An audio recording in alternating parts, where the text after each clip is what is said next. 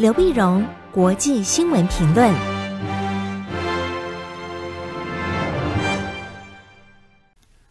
各位听众朋友，大家好，我是台北东吴大学政治系教授刘碧荣，今天为您回顾上礼拜重要的国际新闻呢。上礼拜的国际新闻几乎都围绕着国际会议啊，一系列的国际会议，各种的峰会，所以是非常热闹的外交周啊。所以我们把这几个会议呢，我们加以厘清，一个整理一下，看其中的看点。那么第一个，我们先看东协的峰会。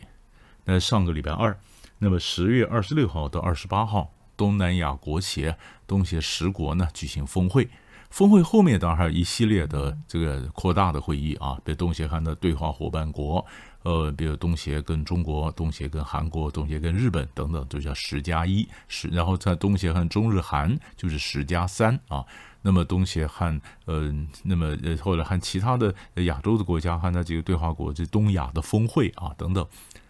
那么像这些会议里面呢，几个重要的点可以看。第一个就是缅甸的这个政变之后呢，他的军政府的军头敏昂莱将军没有获得邀请参加东协的峰会，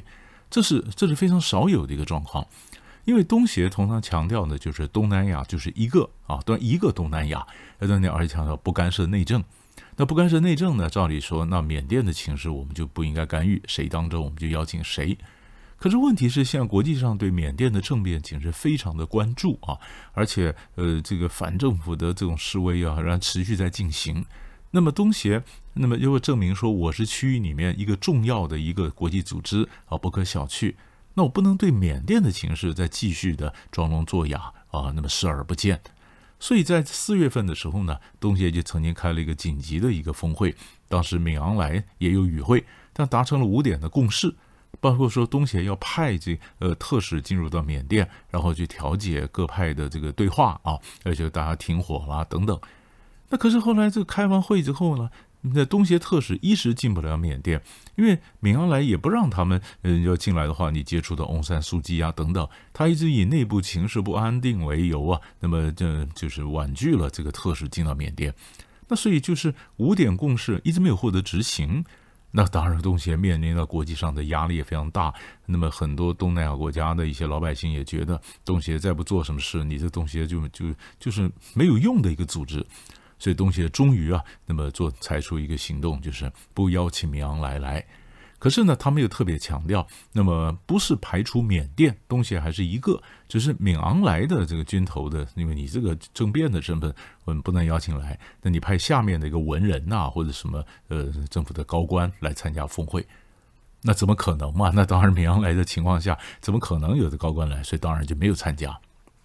没有参加，那没有参加的情况，那会对呃缅甸局势有什么影响呢？啊，那么或者东协下一步有什么更更有利的一个方法，能够促使缅甸能够进行和解来对话呢？啊，其实这是我们要观察的一个重点。那第二重点就是这次东协峰会呢，那么拜登总统也视讯参加，啊，参加那当然你想在，在过去川普是根本不理这个峰会啊，那么东南亚国家一直觉得说，嗯，你们大家都觉得东南亚重要。那我东协为主的峰会，那几个大国都不参加，这没什么道理啊。但是后来拜登的参加，他希望能够呃建立跟东协的比较好的一个关系。那东协呢，也和中国大陆和这个澳大利亚都各自提升了他们的关系，变成全面战略伙伴关系。那这也是一个平衡。那澳洲当然也比较得意了，因为东协是先跟澳洲宣布成立这个呃，就是战略全面战略伙伴关系，然后第二天才把跟中国大陆的关系提升到同一个等级。不过李克强在这个会议上呢，他也强调说怎么样跟东协合作，那么强调到推动 RCEP 赶快能够能够执行。但更重要是讲习近平跟还十一月还会跟东协开一个特别高峰会议。所以中国大陆还有下一场，那么强调跟东南亚国家的这个关系啊，所以这是我们看到东协。接着第二个高峰会，我们要看的就是 G20、G20 的罗马峰会。罗马峰会在周末的时候呢，在呃意大利举行。那举行呢，本来这个意大利总理啊，那么德拉吉，他是想把这个会议变成他非常重要的一个外交成就啊。那是有外交成就，可是他整个的成就呢，几乎就被后面的礼拜一开始的这个 COP26，就是在呃苏格兰格拉斯哥举行的气候峰会给压过去了。压过去了，因为因为气候峰会峰会将近两百多个国家参加，呃，那那当然在集团体的时候谈的也很多是气候的问题。这大家都是等于是气候峰会的后面的一个前奏啊，所以所以这个德拉呃德拉吉就觉得说，哎，明明是我做场子的一个呃集团体的峰会啊，怎么怎么好像注意力都跑到后面要举行的这个呃 COP 二十六啊，这 COP twenty six，那么全球的这气候峰会去了。罗马的这个 G 二零呢，那么习近平跟普京呢都没有参加。啊，习近平跟普京都没有参加，当然可能用视讯了，但是呃，这就缺少了一个面对面外交的机会啊。本来大家我们以前也讲过，呃，拜登参加参加，当然还希望表示美国重新回来了哈。拜登把这个事情当做一个非常重要的一个呃外交的一个努力和外交的舞台，本来可以也许跟习近平啊、跟普京啊，还可以有场外的一个会议啊，但是现在当然就就就就不可能了嘛。不可能的。那这次呢，在 G20 的峰会呢，那么当时这个，那么就再次确认了 OECD 签订的一个全球最低税率的一个协议，因为这就是美国所推动的一个政策。那么希望因为我要征税，就怕很多的企业会跑到比较税税率比较低的国家，为了避免这企业到处跑啊，去避税啊、逃税啊，那么全国的那么签了一个，那么那么全球的一个最低税率的一个协议。这个协议呢，这个月在 OECD 签字，然后在 G20 呢这么追认。那么这能不能算是意大利的成就呢？那一般来讲说不太能算，因为在 OECD 已经签字了。可是拜登这边来讲的话，那是拜登的一个成就，那是因为拜登政府他推动的这个这个政策。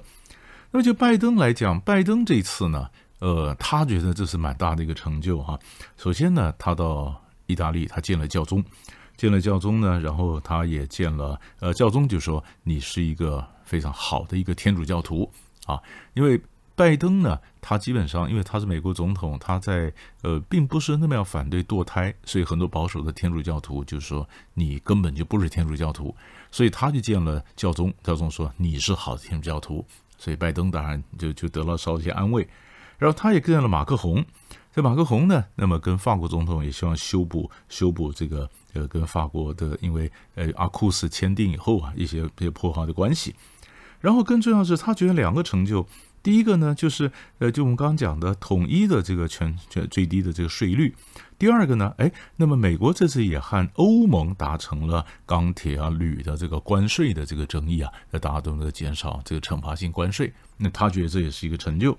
他成就呢？那当然，他也召开了呃供应链的峰会啊。那么，美国跟其他十四个国家领袖呢，包括印度啦、澳洲啦、韩国啦，来确保供应链的一个安全。所以，拜登是觉得说，他用这个行为来证明啊，到他 G20，美国回来了，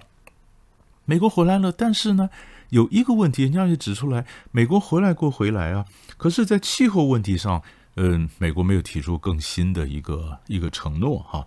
那么更重要的就是，嗯，拜登表示有点矛盾呢。一方面，他在呃国际会议上的游说的油国，你们要多增产呢，因为现在油价那么高，影响经济复苏啊，你要增产，把油价拉下来嘛。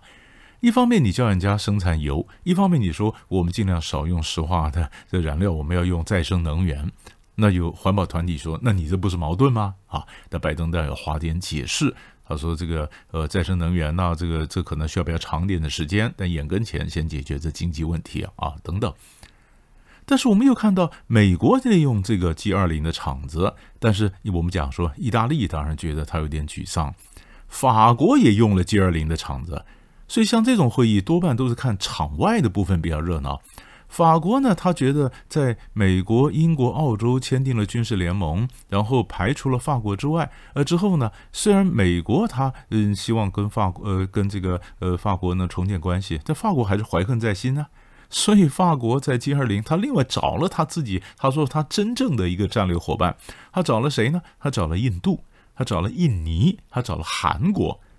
法国说他也可以弄一个啊，然后法国总统马克宏呢，也同样在媒体面前就就就批评澳洲总理莫里森，说他骗我，说他根本是骗我，我事先完全不知道的事情，哦，这个变成一个外交上公开指责另外国的总理，这也很有趣，啊。所以这是我们看到整个 G20，所以 G20 它它基本上呢，他们基本上呢谈到了。税呃，这个 COVID nineteen 的问题啦，也谈到一些气候的问题啦，但各国都用的场子争取自己的一个外交的一个成就，这是我们看到 G20。接着在下一场就是礼拜一开始的，在苏格兰的那么嗯、这个 COVID-26 就是呃第二十六届联合国气候峰会的这个会议，这会议要开两个礼拜，但是目前看到这个成就就是印度啊，那星期一时候他做出承诺。他说，二零七零年的时候呢，他愿意达到他承诺。莫迪总理说，承诺做到那么零排放。二零七零年零排放，这也这也不简单啊！印度是世界第三大的这个排放的温室气体排放的国家。虽然他的二零七零比人家晚了二十年，但是但是一些环保组织认为说还来得及啊，还来得及。那么，但是印度印度的钱哪里来？你要多少钱才能做成你的整个的能源啊，或者什么是发电啊，能源的转换？这还需要各国帮助。如果钱没来的话，那这个承诺其实也是白做的。然后除了这些国际会以外呢，上礼拜我们我们还要看一个新闻，就是日本的众议院选举。那么十月三十一号，日本日本举行这个众议院选举呢，结果自民党呢还是获得了安定的多数。他的整个的自民党和他呃得他的得票呢，但比以前要少，但是基本上还是过半，还是过半。那么以前呢，呃，在选之前，自民党有两百七十六席，现在剩下两百六十一席，但是还是过半啊。那么加上公民党的联合伙伴呢，本来是三百零五席，那么现在变成两百九十三，少了一点，但是还是可以就造成安定的一个呃执政的一个多数。那值得我们注意的就是，那这次选举呢，有几个大佬没当选，比如说自民党的干事长甘利明，甘利明也是一个大咖啊，但是在他的这个选区里面呢，呃，没有当选，没有当选，他是靠着比例代表制，那仍然后来就留在议会里面，但他觉得他没有脸再做这自民党干事长，把干事长就辞了，辞了，所以这个呃，首相岸田岸田首相呢，就觉得就可能任命这个外相茂木敏充转任自民党的干事长。那计划考虑将前文部科学相林芳正转任外相啊，所以这可能日本在外交上的一个变化。